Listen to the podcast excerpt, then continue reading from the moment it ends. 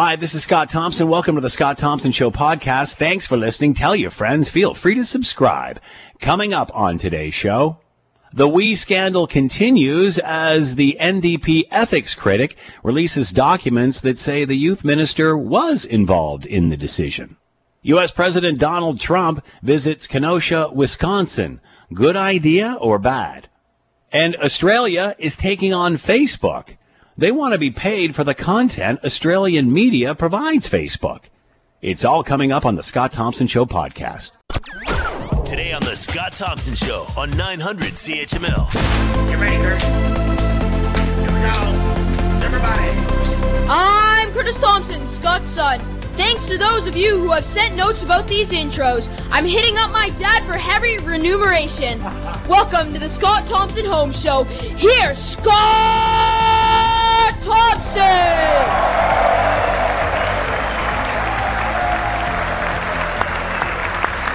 Oh, wait a sec here. Everybody wants more money. That's not all about it. It is twelve eleven. It is nine hundred C H M L. I'm Scott Thompson. Will Erskine back at the station, uh, keeping us between the rails uh, on the Scott Thompson Home Show. Week number twenty-five. What day is it? Do we know? Tuesday? Monday? I know it's not Friday. Maybe August that's thirty-third? Yeah, really? Yeah, it's August thirty-third. Let's go with that. Uh, the kids don't want September anyway. Uh, come on. Um, you know what? That, when you think about it, that's a good idea. We should just, um, you know, we should just keep the months going. It's, you know, September one hundred twenty-three. All right. Feel free to jump into the fun. As always, we'd love to have you. We'd love to hear from you. Uh, we want to know what your feedback is. There's lots of ways to do that. Send us a note via the website, Scott Thompson at nine hundred C H M L dot com. And don't forget about Facebook and Twitter. You will find the podcast edition of the commentary waiting for you there today on the Governor General. Uh, you know, I, I don't think she's ever wanted the job, to be honest. Um, remember right back to the very beginning of her taking the position, it seemed she didn't want to do all of the events. She was ducking, come, uh, you know, a few of the events, didn't like uh, the uh, the exposure that she was getting and, and how much time she had to spend in front of the public, uh, and would even duck. I remember hearing stories of her ducking R C M P security detail, which, you know, is kind of tough to do. So uh, now we have allegations of uh, harassment within the governor's general, uh, governor general's office, and a firm has been hired to conduct a review of uh, the behavior inside the governor general's office. And uh, again, I come back to my earlier point. Uh, why are we trying to fit a square peg into a round hole here? It seems that this governor general has never really wanted the position. Why do we keep, uh, I guess, both her and Canadians in their misery? Let's bring in Michael Taube, Troy Media syndicated columnist, contributor to the Washington Times, former speechwriter for Stephen Harper. He is with us now. Michael, thanks for the time. What are your thoughts on what is happening in the governor general's office? Yeah, no, my pleasure, Scott. Um, you know, there's a lot of things that seem to be going on. We've we've heard the prime minister, and I don't know if you mentioned this right off the top, uh, come out and state that he still believes that Governor General Julie Payette is doing an excellent job, in his words, and he has no plans to do anything which he believes would be similar to a constitutional crisis if he removed her. So you have that on the one end, but we also know that based on the fact that Justin Trudeau is more than willing to shuffle around his cabinet, as we saw with whatever happened between him and Bill Morneau, which led to Morneau not only stepping down as finance minister, but leaving his political seat. You, t- you can tell that there's a lot of things that are swirling about. The problem also is that uh, Julie Payette, as you did discuss, because I caught part of that, there's just a lot of things. There's a lot of baggage that now she has to deal with, from the, you know, terrible expenditures, including this enormously expensive staircase, which was sketched out but never built. You have issues of former employees and others directly saying that she was harmful or abusive to them, at least by their reports and their accounts. And you now have this independent commission now looking into this to see, one, if any of the allegations are valid, and B, if they are, I think it would change everything. I think it would change the government's tune, the prime minister's tune, and probably all of our tunes, if there, if a lot of these things, which are right now just allegations, turn out to be valid. It seems that the prime minister wants her there more than she wants to be there. Obviously, she's a very yeah. high-profile person, very successful, uh, but, but it also appears like she never really wanted the job. Is that accurate? You know, that's a very good analysis, and a lot of people are starting to wonder about that. Look, we don't know what's in a person's head or in their heart, so we can't answer definitively one way or the other. But certainly based on the language that we've heard and the fact that she seems to, at least according to news reports, values her privacy, has not lived in Rideau Hall all this time, which is kind of astonishing when you believe that's really part of the gig, is to live there, not just yeah. work there, walk the grounds, touch the grass or whatever. It's actually to live in the hall itself. And she hasn't been there at all during the time that she's been Governor General, which is more than two and a half years. And the fact that we just hear stories about how she sort of negatively looks at the job and meeting certain people and some of the duties and just a whole lot of whining and complaining, which, if all valid, sort of puts your point into perspective. The question is, if she really doesn't like this job, she doesn't enjoy it, she doesn't, you know, all the various pomps and circumstance, vim, vigor, whatever you want to say that's associated with it, if she really doesn't like it, one, why did she take it in the first place? And B, why is she still there? But those two questions are things that she has to answer, not you or I. Is she fulfilling all of her responsibilities? I mean, has she been a good governor general in that respect? Well, I don't think you're really a good governor general if you're not willing to fulfill all your duties, are you? I mean, I, I would certainly think that the best person for the role, the best person for the job, is someone who is willing to perform most or all of the duties associated with it. It doesn't mean that the governor general doesn't have a mind of his or her own, and he or she can't object to something. I mean, that's certainly within the realm of possibility and is acceptable, you know, by and large in a democracy like we live in in Canada. But at the same time, if this is the role you're supposed to fulfill, then yes, there are certain duties and responsibilities that are understood for this role, and you should do them without hesitation unless you have, unless there's some real, you know, offbeat or mitigating reason why you wouldn't do any of this. I just don't get it. So... So I think that no matter what the Prime Minister is saying, whether he believes she is or isn't doing an excellent job, and somehow behind the scenes I would strongly doubt it based on all the problems that have occurred, based on the fact that Julie Payette just doesn't seem to be happy with the role, or at least the reports seem to suggest this, no, I don't think she's done a very good job. I think she's done a, a mediocre or a less than mediocre job. And again, I think there's really an argument to be made or a suggestion to be made that if there are all these things about her, that she mistreated people, abused former employees, et cetera, this would actually open the door, not necessarily to a constitutional crisis, but to at least a revisitation of constitutional rights and obligations, and maybe considering having her either leave the job voluntarily, which would be easier, or unfortunately getting the Queen involved to remove her, since Queen Elizabeth the Second is actually the only person who can do so, obviously, though, guided by the Prime Minister. Uh, that was my next question. If needed, how do you go about replacing your Governor General? It's very, very difficult. Any constitutional expert you bring on from Philip Lagasse on will say to you that it is not easy to do. Can it be done? Certainly. It can be done with, there is, you know, again, it all goes back directly to the, the Queen or whoever the monarch is at that point in time, because that's what the Governor General of Canada is there for. The Governor General is basically playing the role of the British monarchy in this country. So the only person who can hire the Governor General, technically, is the Queen in this case, and the only person who can fire the Governor General is also the Queen. Naturally, the Queen listens to the Prime Minister of the day and will take his advice, or if it ever turns out to be, again, a replacement for Kim Campbell, her advice, in terms of how things should be handled if there are problems with a Governor General. There, this issue has really not come up. There's really been no precedent for this, mainly because, while some Governor Generals have been better than others, of course, uh, generally speaking, most of them have fulfilled their duties properly. We can argue about certain things and ways that they handle taxpayer dollars, like Adrian Clarkson, for example. But by and large, most of them have, you know, fulfilled the obligations that the Prime Minister of the day who brought them in, or if that Prime Minister loses an election, the Prime Minister who replaces him has basically been content with overall. So this is an unusual example. It would be a very rare moment in Canadian history, and I doubt we would relive it anytime soon.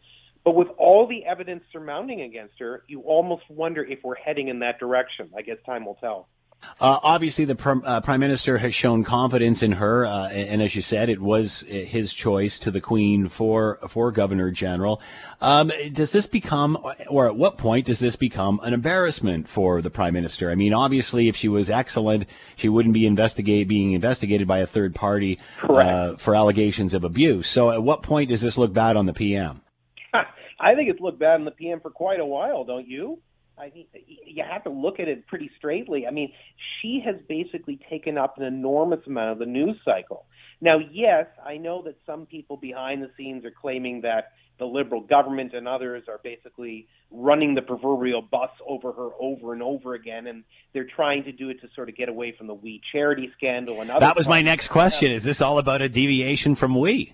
It could be. I mean, obviously, politics is a lot of things. Strategy is one of them. So from a strategic component, it would actually make sense to d- deviate attention or push the needle or the narrative in a different direction. Ergo, if they really feel that Julie Payette, the Governor General, has not been handling her duties properly, they could quietly do it that way. It wouldn't be unique in any country's history, including ours. But without any, you know, we just don't know at this stage. It's, it's hard to say. I'm sure that there's obviously a lot of people in the Liberal caucus who are frustrated. I'm sure there are Liberal cabinet ministers who are frustrated. I wouldn't be shocked if people like Chrystia Freeland were frustrated because she's been asked questions about the Governor General and has tried to slide away from them. And other than, well, or with the exception of what Prime Minister Justin Trudeau has just recently said about the Governor General, you almost wonder, because it's been quite a while since he said anything, even though he's saying how great and wonderful everything is, behind the scenes, as I said earlier, maybe that's not the way he feels. Plus, you also have to think, if considering this has been going on since really she took the position, if you don't ask her to step down now with this third-party investigation, when do you? I guess when the results are in?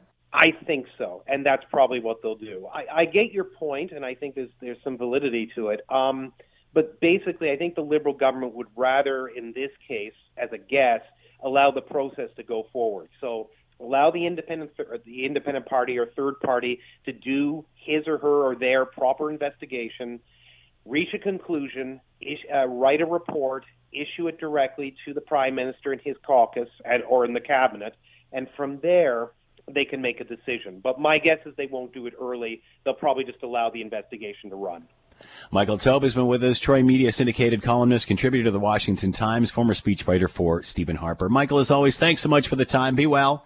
My pleasure. You too. Uh, N D P Ethics Commissioner uh, Charlie Angus uh, on the hunt. He was uh, cited, uh, citing recently released documents as proof that the youth minister played a crucial role in the Liberal government's decision to have the WE Charity uh, administer a multi-million dollar student volunteer program.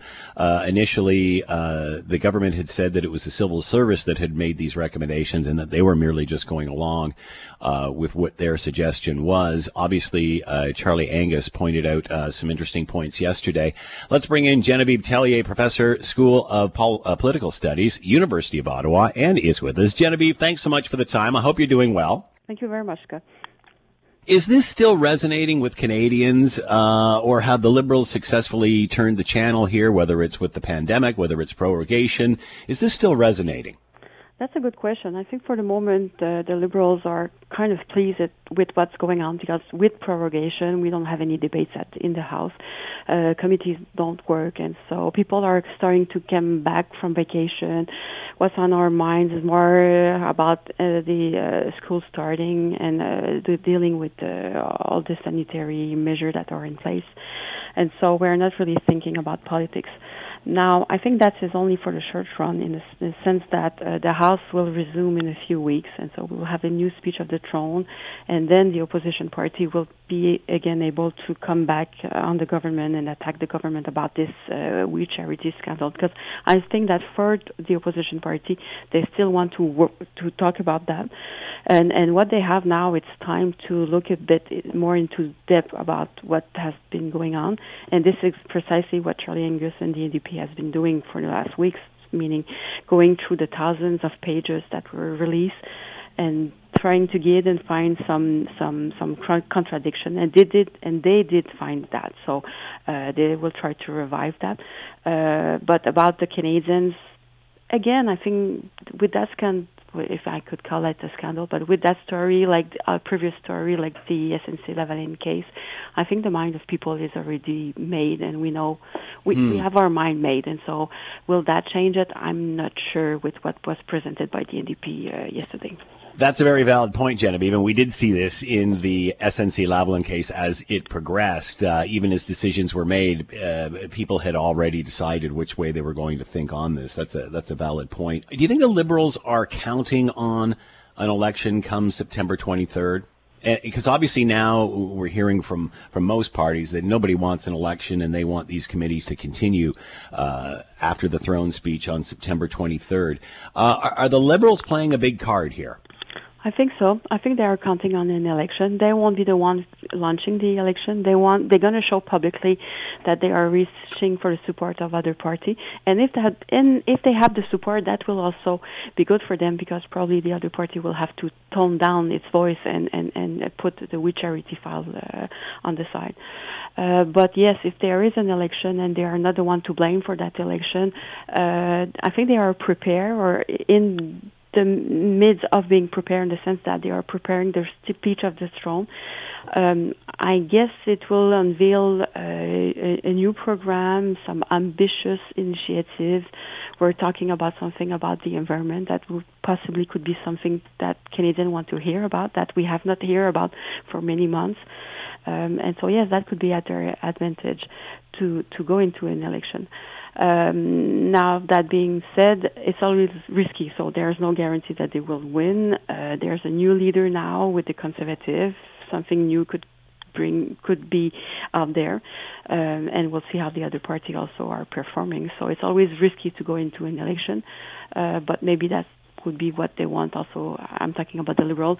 Uh, it's a, it would be a way to push the reset button and try to push the We Charity file uh, to the back burner.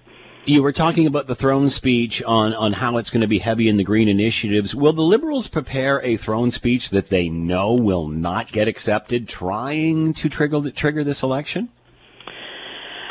Maybe. Uh, yes, that would be the way to launch an election. If that's really what they want, that they will offer something that would be uh, unadmissible for any party, and so no one wants to support them.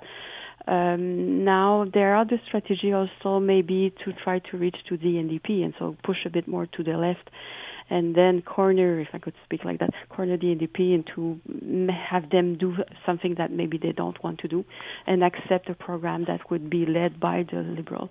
But yes, that could be a strategy. So that's why the next, the, the, the throne of the speech will be very interesting, because that will be the time where we will know exactly what are the intentions of, of the Liberal. But yes, that could be a possibility to try to put too much thing that other party cannot accept.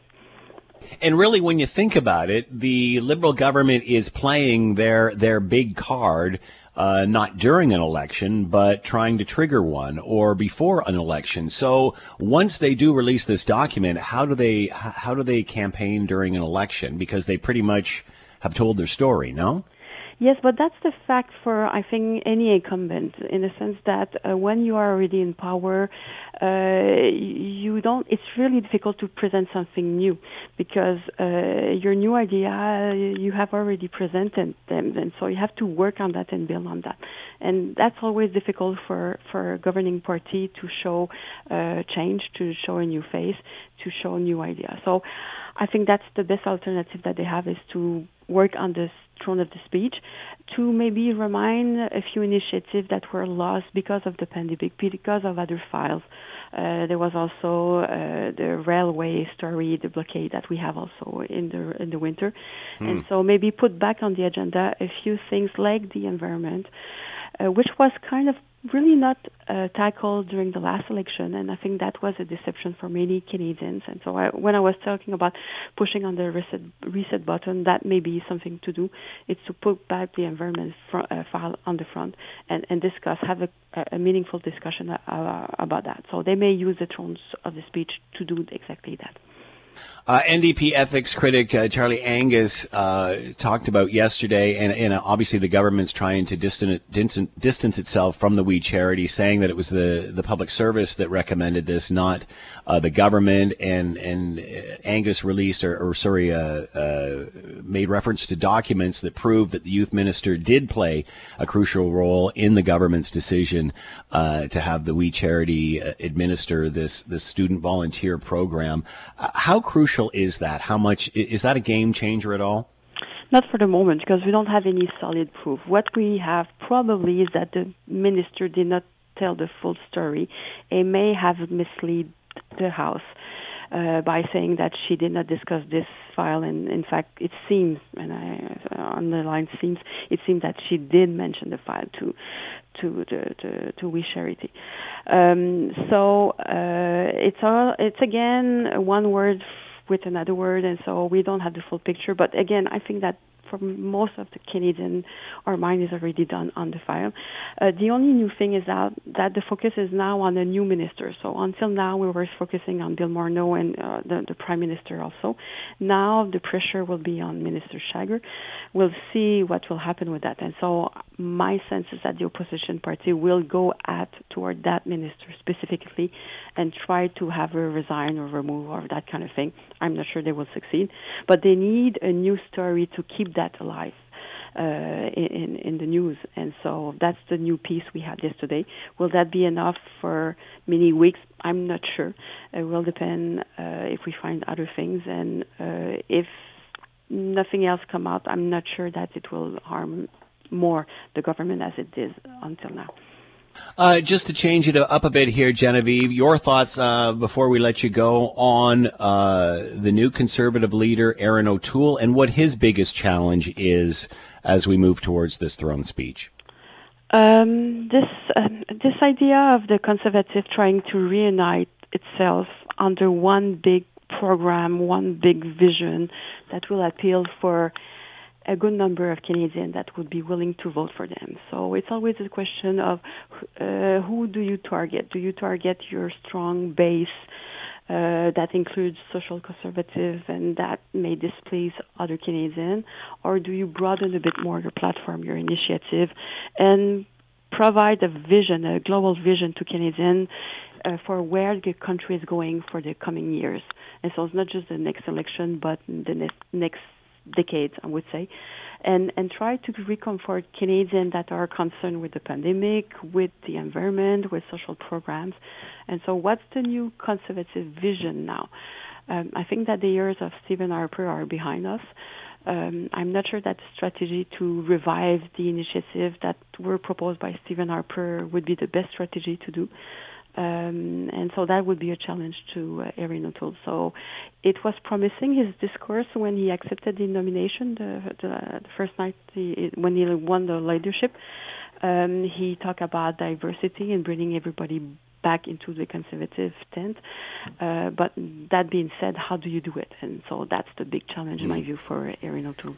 Genevieve Tellier has been with us, Professor, School of Political Studies, University of Ottawa, talking everything uh, Canadian politics. Genevieve, as always, thanks for the time. Much appreciated. Thank you very much, Scott. Despite objections from state and local leaders, U S President Donald Trump visited Kenosha, Wisconsin yesterday. Of course, uh, the hometown of Jacob Blake, uh, and the man that was shot seven times in the back, survived but is paralyzed from the waist down. Uh, was this a smart move for his bid for re-election? And uh, we're now hearing that uh, Joe Biden will be making uh, the trip on Thursday, I do believe. Let's bring in Reggie Giacchini, Washington producer and correspondent with Global News. He's with us now. Reggie, thanks for the time. Hope you're well. Good afternoon. How is all of this uh, being? Uh, uh, uh, how is this all being accepted in the United States? Does it depend on what team you are? Does there is there any show, uh, sign of unity here, or is this just creating more divisiveness? No, Scott, this really is just showing the further and growing divide between Democrats and Republicans. And you're right off the top there that the president uh, was pushed, uh, or at least the visit from the president was pushed back on by state and local leaders, saying that it could work to potentially inflame uh, tensions that have really we- reached a boiling point uh, following the shooting of Jacob Blake. Nonetheless, the president did show up. It's worth noting he did not meet with the family of Blake, saying uh, that there were reasons, including uh, the family wanting lawyers involved in that conversation. So he instead met with law enforcement, uh, and in meeting with law enforcement, uh, he really towed this line that his administration is actively working to curtail these protests in these cities. But again, it's worth pointing out here that it was state leaders who enacted uh, the National Guard to come in and help quell the protests, not the Trump administration. So what was the result of him being there? Uh, did it stir up uh, protests? What was the reaction uh, the day later?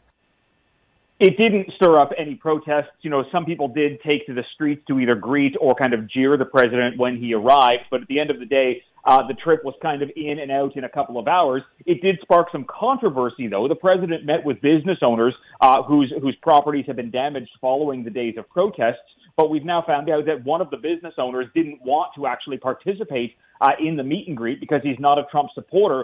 So what happened was they found a former business owner who used to operate that company, and they instead came to meet the president. So it was simply uh, an opportunity for the president to be at a photo op uh, in a city where he simply wasn't welcomed. Uh, obviously, as you mentioned, the president focused on law enforcement and the businesses rather than the protests and, and the social unrest.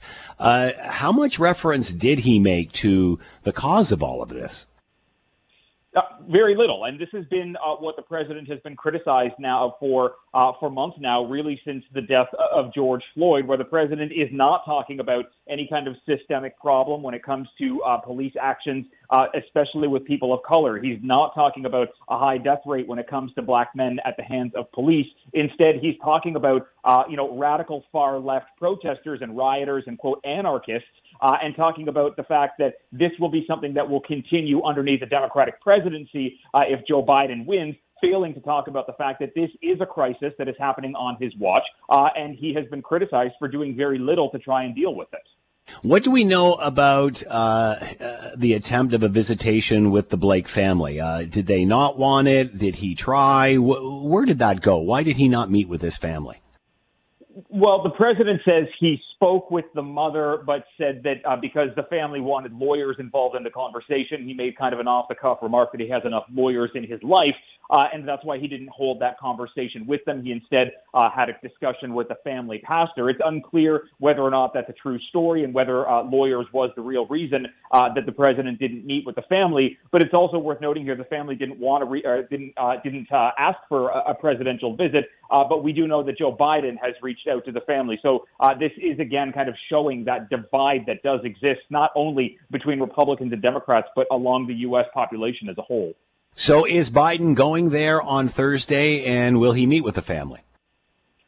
Yes, he is expected to meet with the family on his trip there on Thursday. But, you know, it's worth remembering here, Wisconsin is an incredibly important state, both for Democrats and Republicans, uh, because it could be a make or break decision on who becomes the president. Joe Biden's visit to Wisconsin tomorrow will be the first time that a Democratic candidate has arrived in the state since twenty twelve. Uh, we remember Hillary Clinton didn't show up in any of these states in twenty sixteen, uh, and Trump won these states handily. Uh, the president is kind of banking on trying to make some political points or earn some points by that trip, whereas Joe Biden is trying to use an empathetic approach uh, to say that he is on the side uh, of the victims. He's on the side of those looking for uh, some kind of institutional change, while at the same time also trying to pick up some of those same political points.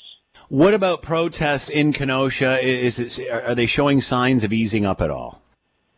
It, it, there's been a relative sense of calm over the last several days. The National Guard was called in by the governor earlier, uh, or at least late last week, and that really did quell most of the violence that we've seen.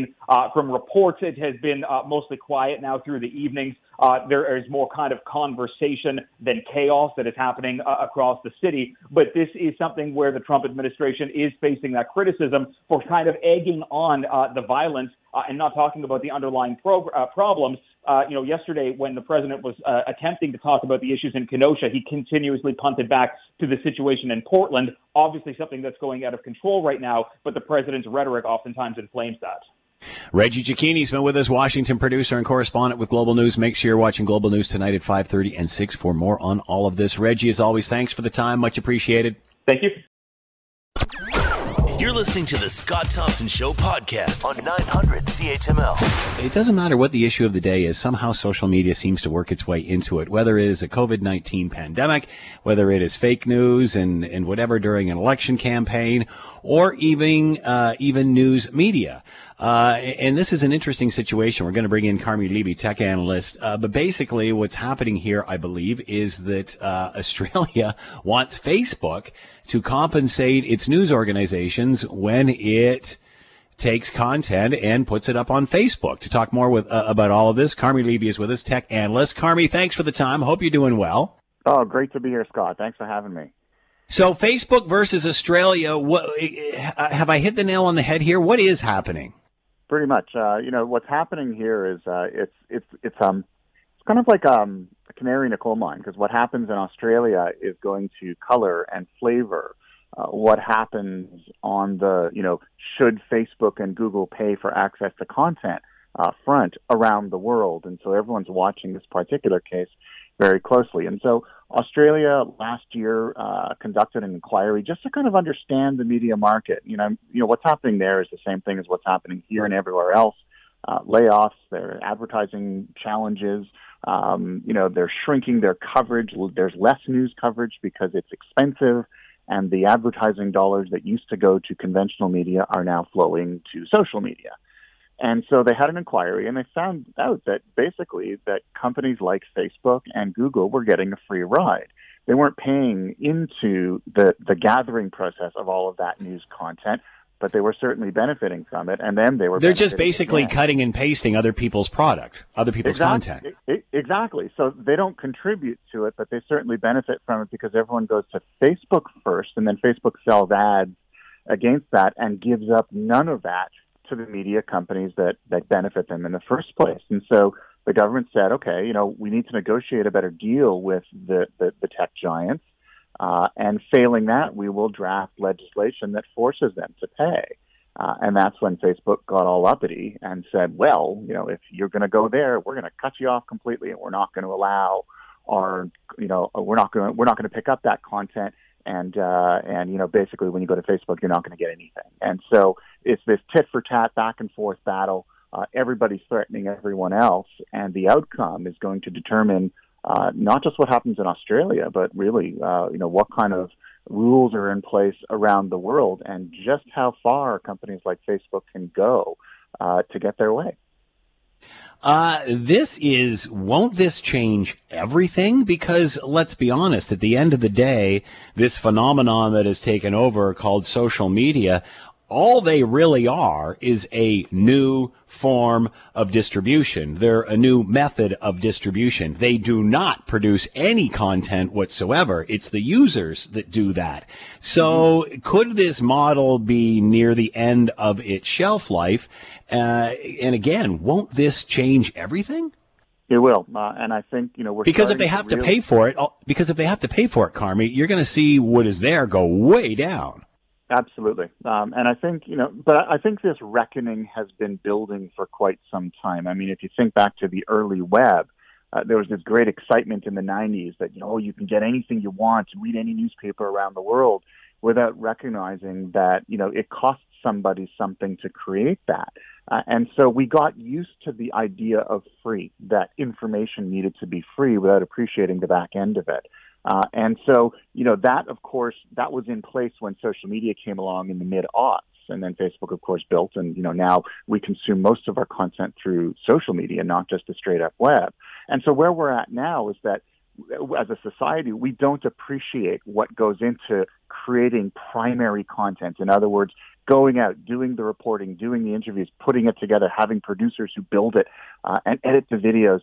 Uh, and, and do all that stuff so that you can then see it. And so we've, we have, we assume that social media replaces conventional media, that, oh, you know, I don't need to worry about newspapers, T V stations, and radio stations anymore because I get everything on Facebook. Well, Facebook is just a medium. It's a channel. It has to be yeah. filled with good stuff. And if conventional media doesn't provide that, nobody will. And I think it's starting to dawn on us now that, that there is a price of free, and we haven't been paying it for a very long time. And new, news organizations have been paying for that content, paying for that progress. We've certainly seen, especially with the news lately, how obviously local media is suffering and local coverage is suffering as a result of this. Is this the answer to that problem?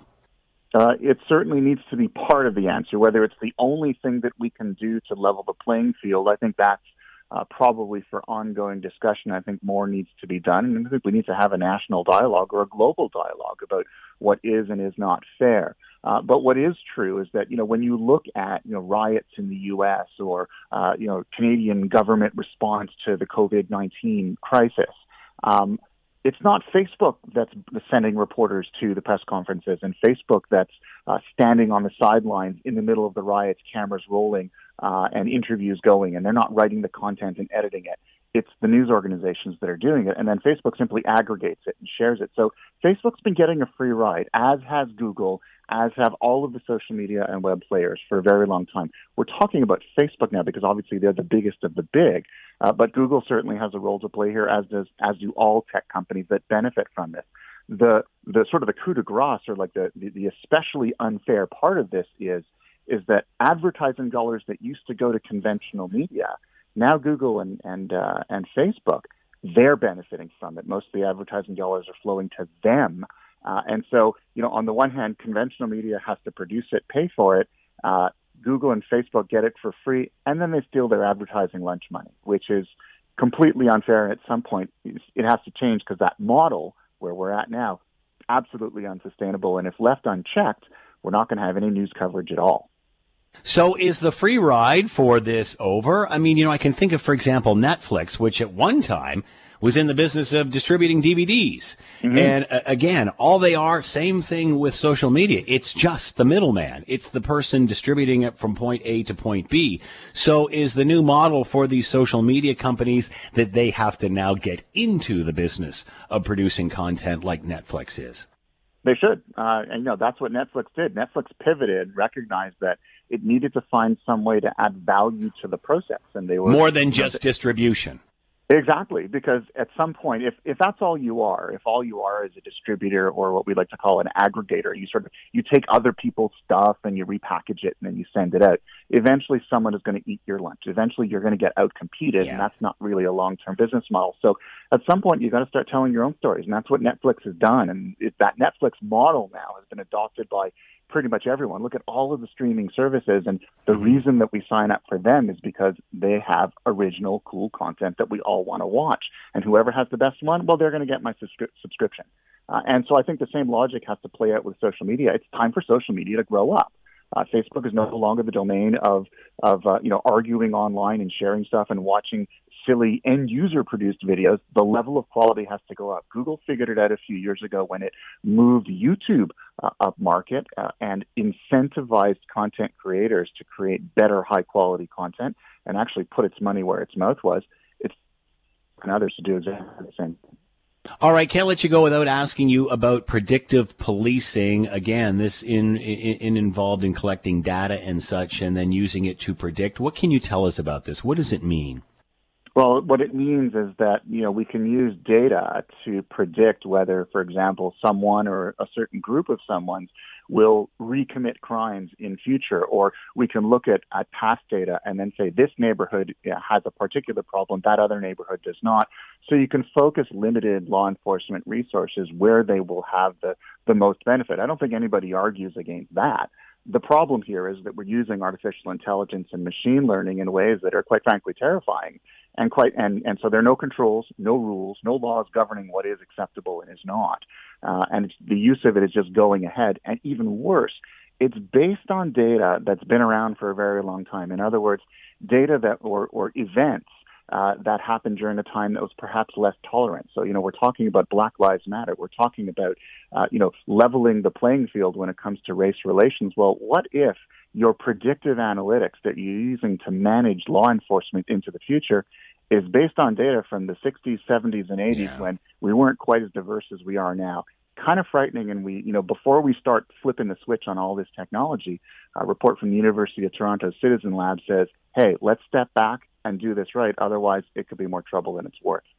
How close are we to all of this, uh, whether it's the uh, uh, predictive policing, uh, some are saying that it is going on now on a trial basis, or even the switches that we're seeing in Facebook? Is this like turning the Titanic? Uh, to a certain extent, yeah, it's already happening, Scott, and that's kind of the scary thing, is that it's happening, but we don't exactly know how or, or under what circumstances, because we're not being given that information. There's no transparency. There's no accountability. Uh, you know, we can't see behind that wall. Uh, and so we know something's going on, but we don't really have any details. And so at some point, it's going to blow up in our face, you know, and, and that's when, you know, I, I think then we sort I don't want to say I told you so. I, I want to say, hey, we, we need to have that conversation now so that we don't get to a point where we get into trouble using this data. Um, and then that puts either individuals or groups within society at an unfair disadvantage. It's where we're going. It's Minority Report. Um, and I remember when I first saw Minority Report, it was terrifying to think that that much power, unchecked power, could be placed in the hands of law enforcement. I certainly want them to have great tools, not at the expense of, of abusing individual rights. And that's where this will go if we don't have kind of checks and balances in place to prevent that kind of abuse. Carmi Levy has been with us, tech analyst. Carmi, as always, fascinating. Thanks so much for the time. Much appreciated. Be well. Great being here, Scott. You too. You're listening to the Scott Thompson Show podcast on nine hundred C H M L. Parents and teachers and students concerned about heading back to class come this uh, September. I guess we're into September now, aren't we? Yes, September second. Uh, you know, if you don't know what day it is, how the heck are you going to know what month it is, right? Uh, and, and obviously there's lots of concerns and, and questions, uh, lots of which just simply cannot be answered uh, at this time. But what about liability? What happens if uh, if people get sick, kids get sick once they are in school, teachers get sick once they are all, all in school?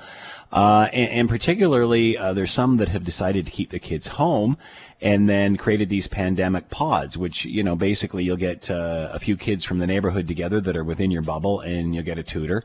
And, you know, maybe the kids will spend an hour or two in someone's house doing all of this. What is the liability? Where is the liability?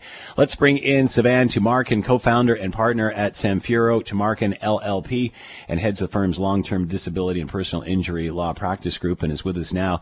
Savan, uh, w- well, let's start with the teachers' unions Uh, and the court case. They're taking the uh, provincial government to court uh, for their back-to-school plan over issues of workplace safety. Um, your thoughts on this case? Uh, will it be successful? Where does it leave the government? Well, that's an interesting question, Scott. I, I think that, you know, it, it leaves the government in, a, in obviously a difficult situation from a legal liability standpoint. The government's Uh, uh, decision here is is policy-based, and the government is immune from liability for policy decisions for obvious reasons, because otherwise everybody would sue the government for any policy decisions they make. But when it comes to teachers, employees uh, who are concerned about their safety, you know, to me, this is this is somewhat similar to a situation where you have a factory and somebody doesn't want to go in because of a concern, a health concern, or if they get injured, not even because of COVID, but maybe there was an accident. Uh, in most of these kinds of, of, of places of work are covered by workers' compensation. You know, there are mechanisms in place. We do have uh, uh, certain structures in place to compensate individuals who are injured as a result of that. Uh, so I, I don't know how far the unions will get uh, with the government. I suspect that, you know, there there, there is a, a much broader discussion here, not just the health and safety, but, you know, we're dealing with class sizes and everything else that has to do with that. Um, but from a liability standpoint, I, I don't think that the unions will be able to do anything vis-a-vis the government from a liability uh, uh, legal standpoint. What would the decision be if it was in the union's favor? It just close everything down? I mean, it just seems there's no answers to these questions. Therefore, there's, you know, there's there's no way the unions can kind of lose on this. They, they uh, whether it, you know, the practice goes through, or and, and whether it's successful or not, uh, not successful. What would what would the decision be? What would the, how would this result in something better? Well, I think that ultimately we have two major entities here, obviously the unions. Uh, and, and, you know, and people can have their own views as to what the motives are of the unions, but, you, you know, you, you're positioning this one huge entity uh, versus the government, and ultimately everyone wants some kind of a resolution. I suspect that they're going to compromise. I'll be very surprised if you have some kind of an some kind of an adjudication, some kind of a, of an arbitration or, or a legal fight that actually ends up before a decision maker. It could happen, obviously, but my sense is that everyone wants some kind of a compromise, and each each side is positioning uh, to try and get the best deal they can. The unions for their teachers, the government, obviously for the public, because that's who elects them. So, you know, if the union, if this goes full steam ahead and there is an actual decision, and the government's decision is is it's, and, and the government is found to, to not be correct, or, or the union wins, you know, shall we say, I think that the repercussions on the government's actions are, are fairly significant, way beyond the school system.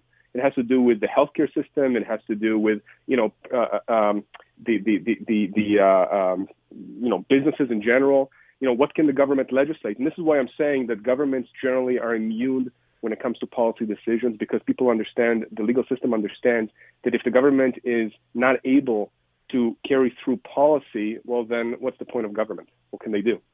So, uh, in other words, uh, if your child gets sick or what have you, you incur cost as a result of this. The, this, the school system isn't liable for this. Well, that, that's an interesting question. So this is a different thing. We're not talking about unions. We're talking about the safety of, of kids and teachers. And do you know? Can, can they sue? Let's let's you know be blunt. Can right. they sue the government? Can they sue the school system, the teachers?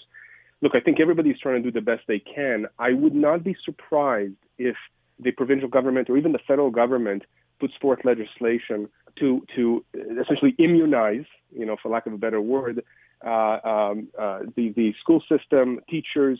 Uh, from from liability, because I think people are anticipating that you are going to have outbreaks. You're going to have outbreaks in different locations. I think people and you know the the, the health uh, uh, professionals out there have pretty much said it's almost unavoidable, and they're just weighing you know the costs. You know what, what are the negative repercussions of not sending kids back versus sending them back?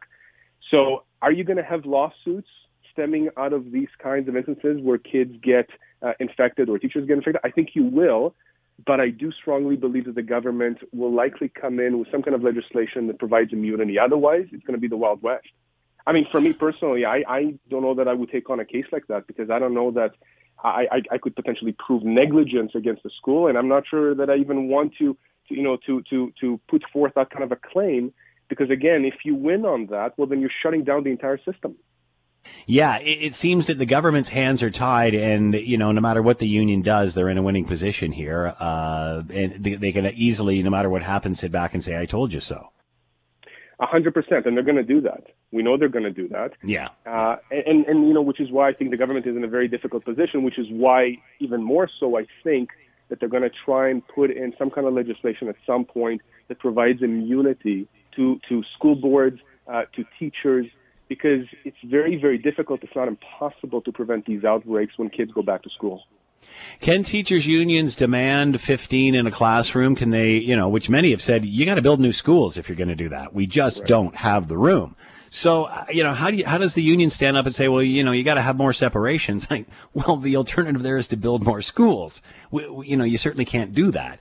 Uh, not only is, is do we not have time, but also the, the cost is absolutely tremendous. So is that an option? Like they're doing, it seems they're suing, but there really isn't an option. There isn't really really isn't another choice other than just shut her all down. I agree with you, which is why I keep coming back to the point which you've just made, which is that the government has to enact a policy. You know, you have the, the other sides of government, the different parties who are criticizing that policy, and that's fine. But at the end of the day, you know, no one has a crystal ball of what's going to happen. No, no one knows what's going to happen. There's, there are limited funds, limited resources. And unless you shut everything down, you're going to have these outbreaks. It's going to happen. But what is the alternative? I think this is what everybody's fighting over. So I, I agree with you. If the unions win, technically, then the whole system breaks down. The whole system shuts down. That's not to say that what the unions are trying to achieve is, yeah. is bad. It's not. If we had unlimited resources, of course it would be great to build more schools, get more teachers, but there is a limit, which is where policy comes into play, and the government allocating resources where uh, it, it thinks that it needs them. Savan, what about homeschooling? What about uh, situations where parents have grouped up with maybe another half a dozen kids, that they're in their, their bubble, and then you bring in a tutor or something? What about that liability?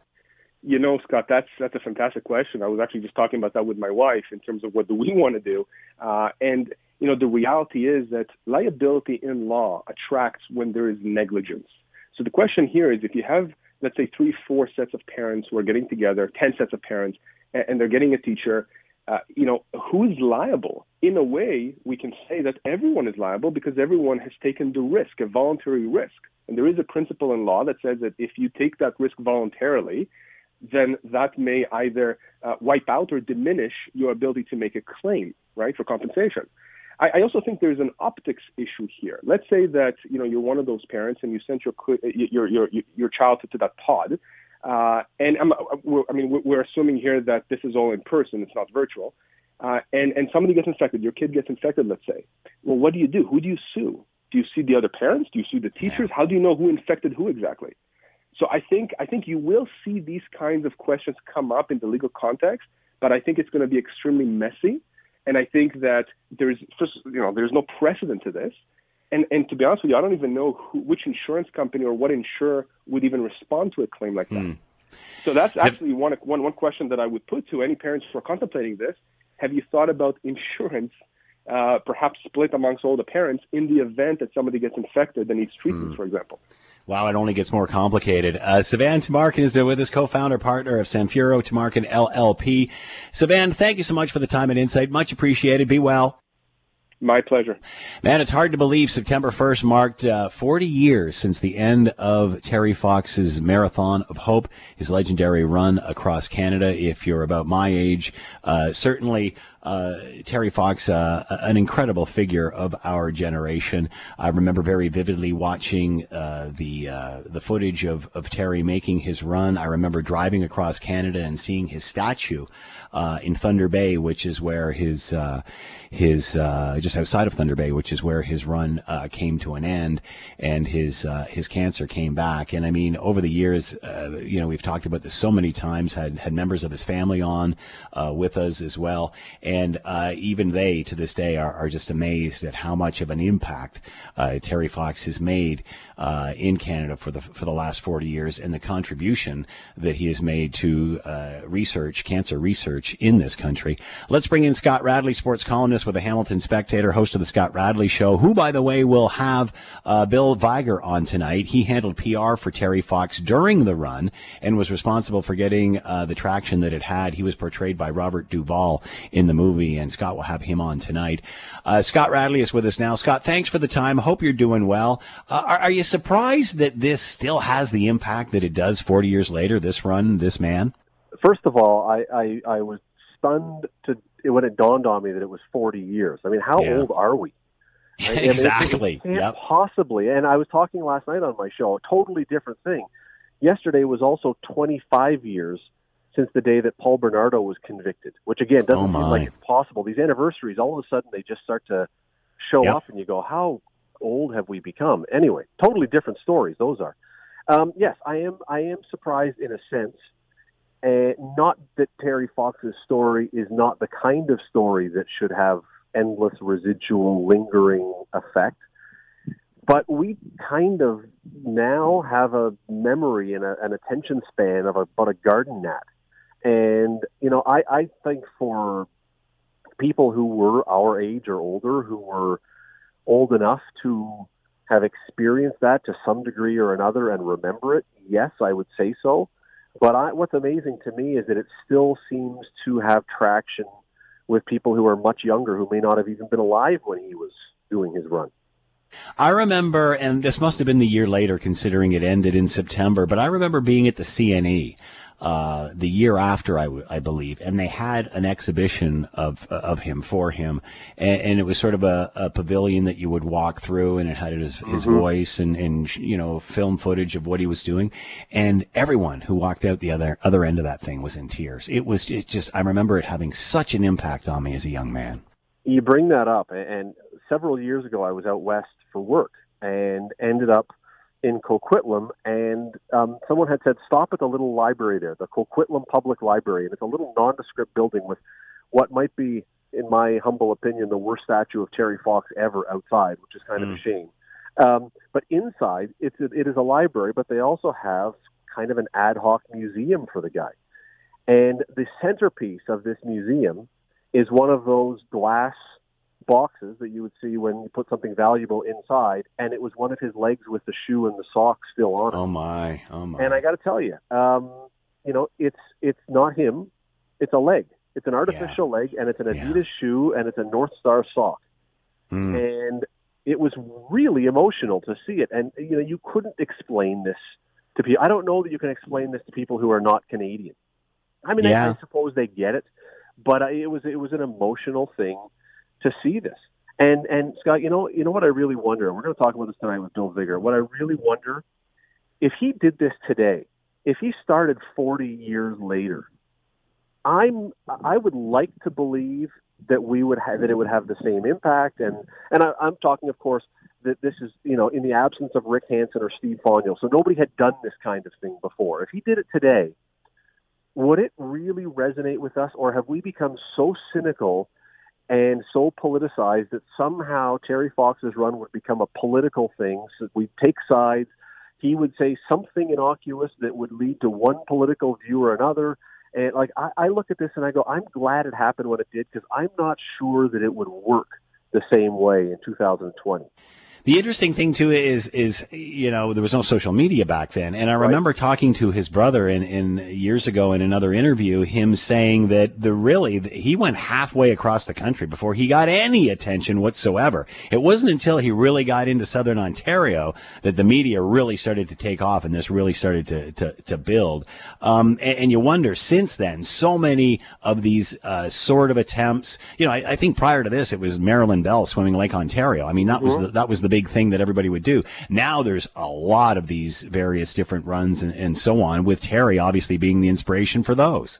Well, I, I look at Rick Hansen. Now, I, I don't know whether Rick yep. Hansen would have had the idea to do his Man in Motion tour without Terry Fox. I've never, I, I don't remember ever hearing the answer, but even if he did, um, yeah. you know, if he had done this without Terry Fox, would Rick Hansen be the guy that we now look at with much brighter eyes and, and much more regard? Because, I mean, Rick Hansen kind of is, oh, he was the guy who did it after Terry Fox. Yeah. And it was a remarkable achievement. But, you know, the, the first guy at a very, very much more innocent time, boy, he, he did the right thing, and he did it at the right time, that it just, man, it, it hit the sweet spot and still does. Do you remember the name of the runner that did it after him?